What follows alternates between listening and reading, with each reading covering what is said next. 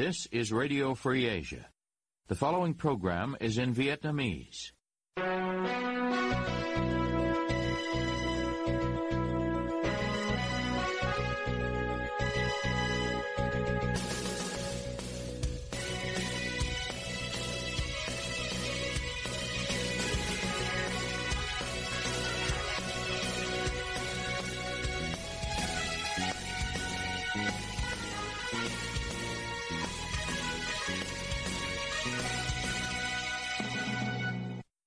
Đây là Đài Á Châu Tự Do, phát đi từ thủ đô Washington, D.C., Hoa Kỳ. Toàn ban cùng Nguyên Lam xin kính chào quý thính giả.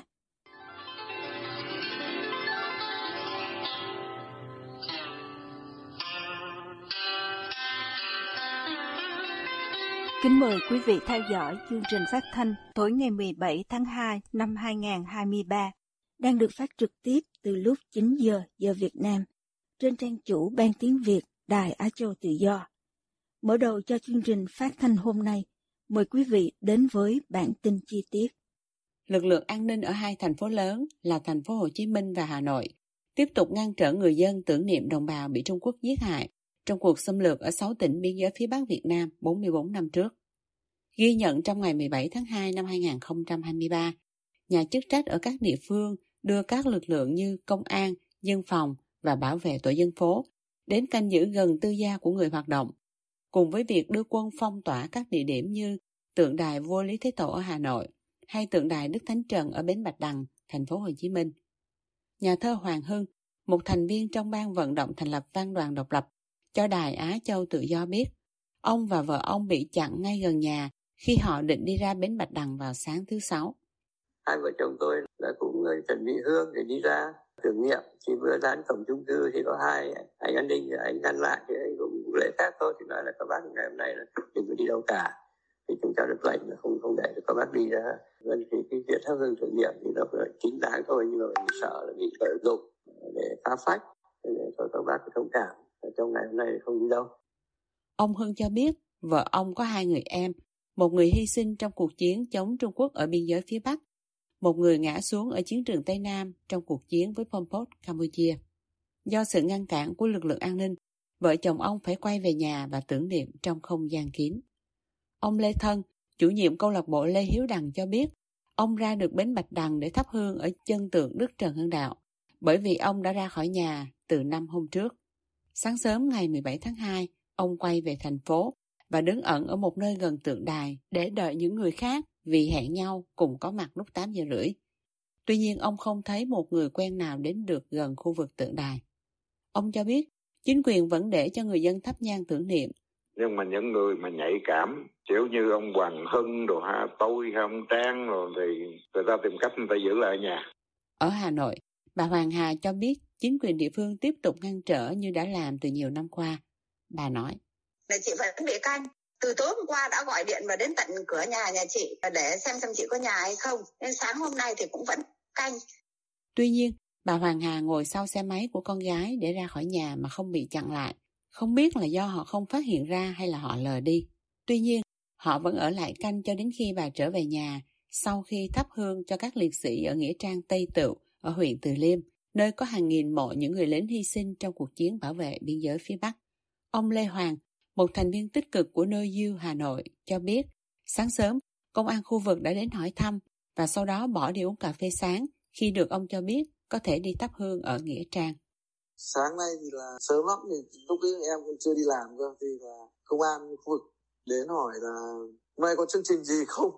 Hôm nay có đi ờ, uh, thắp hương tưởng niệm những gì không? Nhưng mà năm không mà em mà cái đấy tùy thuộc thì tí nó chưa chưa rảnh rảnh thì là đi uh, qua nghĩa trang thắp hương ờ, nghĩa trang tây tiệu thắp hương chút. Ông bảo là ở ờ, thế thì nghĩa trang gì được thì đừng có ra ngoài bờ hồ biết bây giờ nếu cứ đi như thế thì anh lại canh chặn thì là lại làm phiền em. Ông Lê Hoàng cho biết khi đi ngang qua khu vực tượng đài vua Lý Thái Tổ ông thấy có nhiều công an và dân phòng đứng ở đây để sẵn sàng can thiệp khi có đông người tụ tập. Tuy nhiên cả ông Lê Thân bà Hoàng Hà và ông Lê Hoàng cho biết thái độ của phía an ninh có phần mềm mỏng hơn những năm trước. Theo ông Lê Thân, khi phát hiện ra ông, một số nhân viên an ninh quen mặt đến nói chuyện với ông và cùng ông thắp hương. Ở chân tượng còn có bàn nhỏ với cốc nước, bình hoa và hương để người dân tưởng niệm. Đây là một điều không có ở những năm trước đây. Ông cho biết trong vài năm gần đây, lực lượng an ninh áp dụng nhiều biện pháp gắt gao, sẵn sàng câu lưu những người hoạt động hay những trí thức có tên tuổi khi họ tiến gần khu vực tượng đài Đức Trần Hưng Đạo. Bà Hoàng Hà cho rằng an ninh năm nay cũng nới lỏng và do vậy bà có thể rời khỏi nhà. Ở Nghĩa Trang Tây Tựu vẫn có nhiều an ninh và họ quay phim những người đến thắp hương và viếng mộ nhưng không có hành động cản trở gì và thái độ cũng ôn hòa hơn so với các năm trước. Còn ông Lê Hoàng kể lại,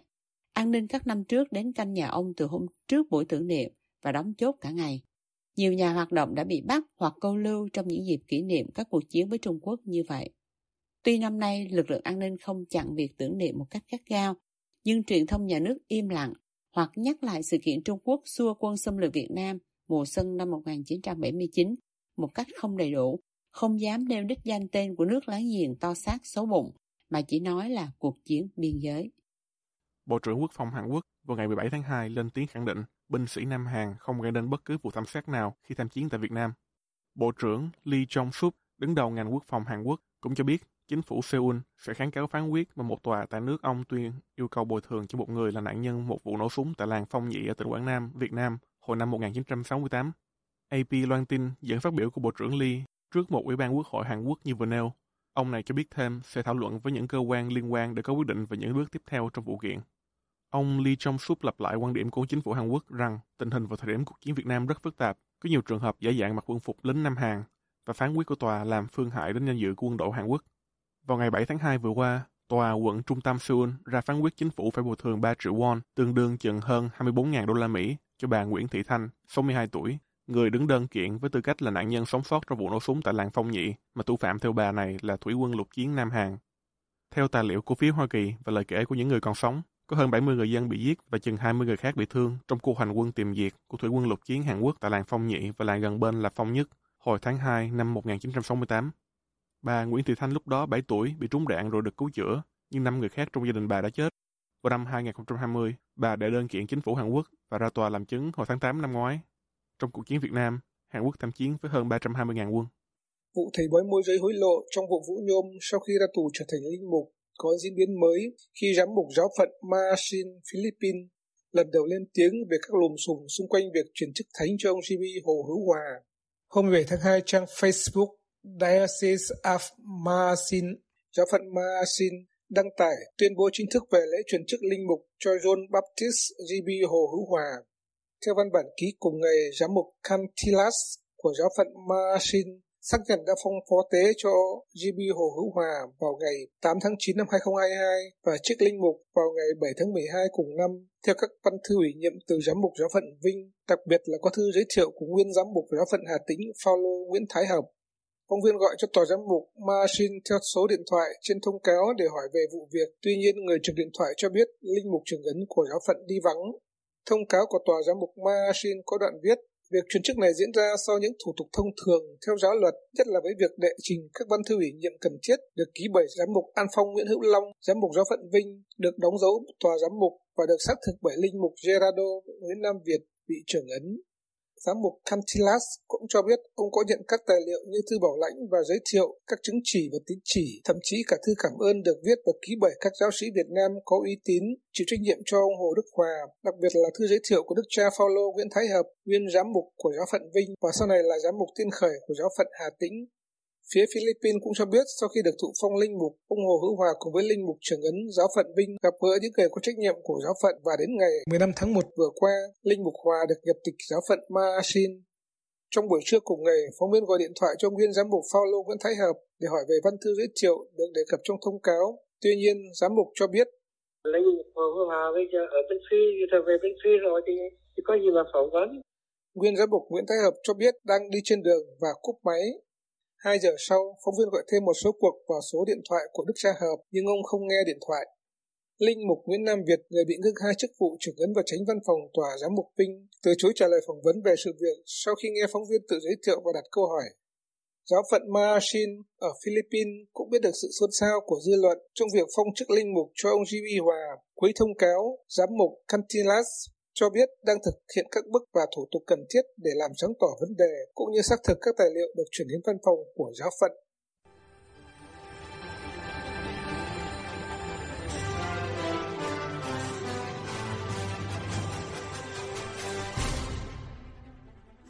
Quý thính giả đang theo dõi chương trình phát thanh của Đài Á Châu Tự Do. Ngoài các trang Facebook và YouTube, quý vị cũng có thể đón nghe các chương trình phát thanh của đài qua vệ tinh Intelsat 17 băng C ở 66 độ Đông và vệ tinh 19 băng C ở 166 độ Đông.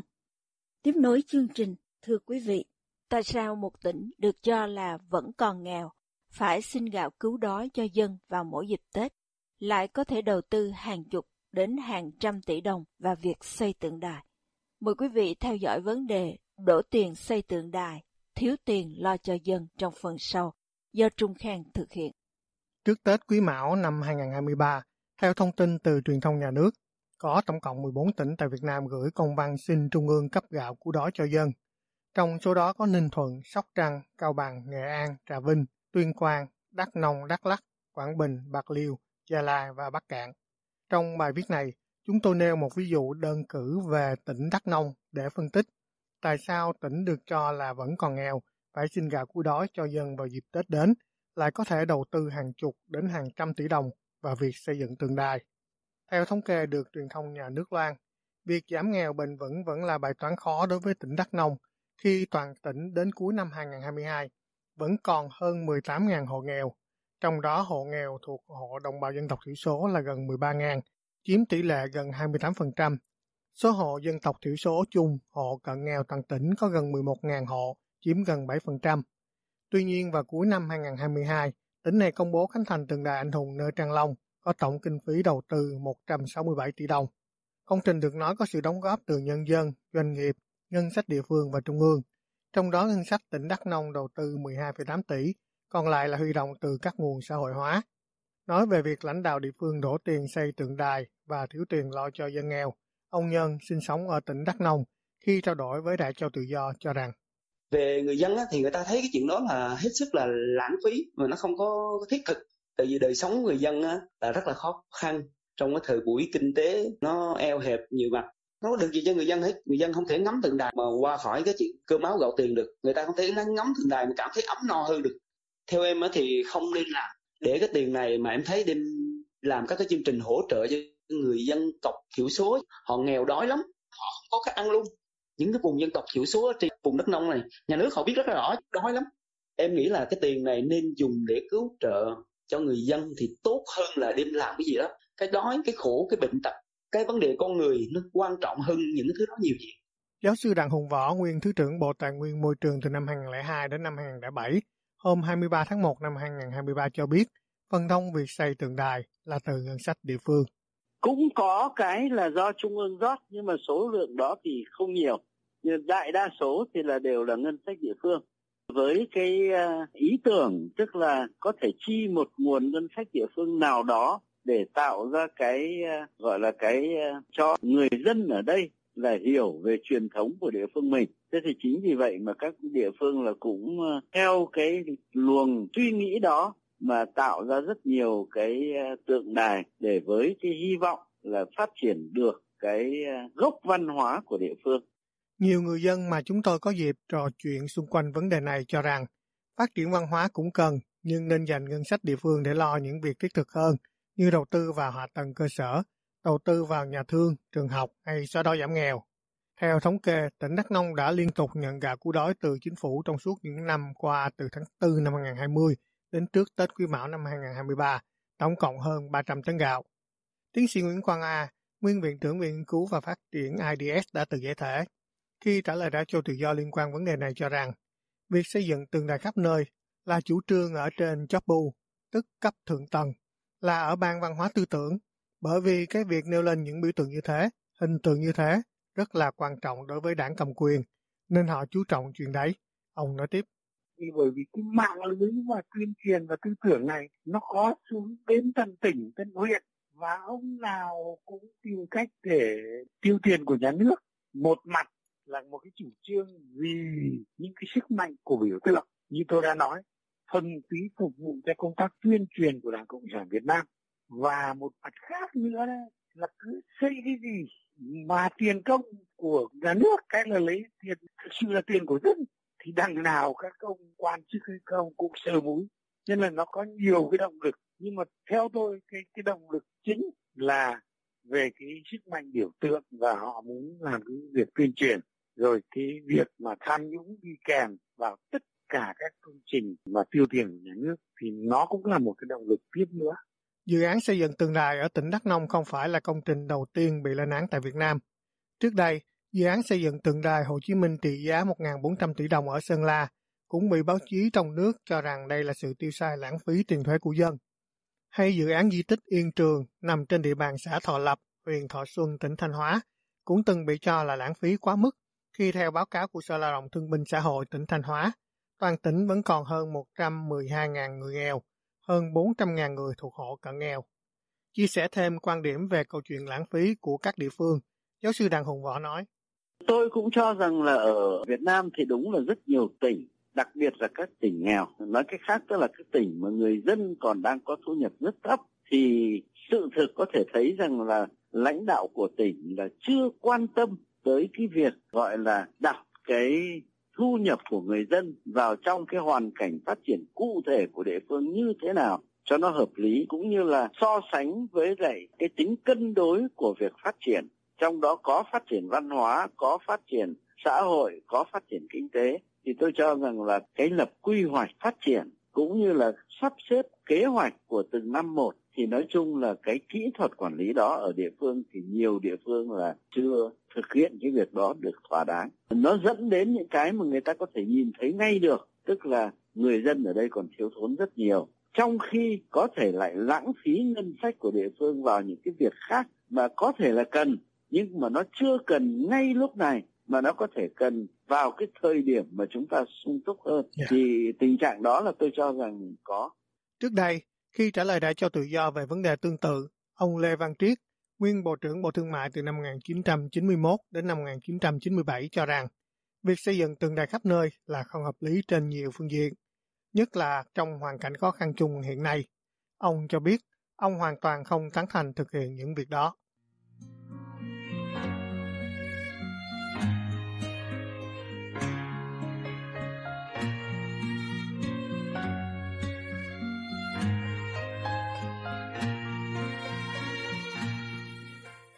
Quý thính giả vừa theo dõi chương trình phát thanh tối ngày 17 tháng 2 năm 2023 của Ban Việt ngữ Đài Á Châu Tự Do.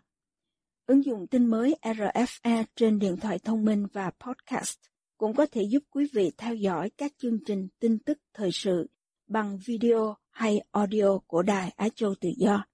Quý vị quan tâm đến chương trình, xin gửi email về địa chỉ vietweb avong rfa.org Toàn ban cùng Nguyên Lam cảm ơn quý vị đã đến với chương trình và hẹn gặp lại quý vị vào chương trình ngày mai. You have been listening to Radio Free Asia.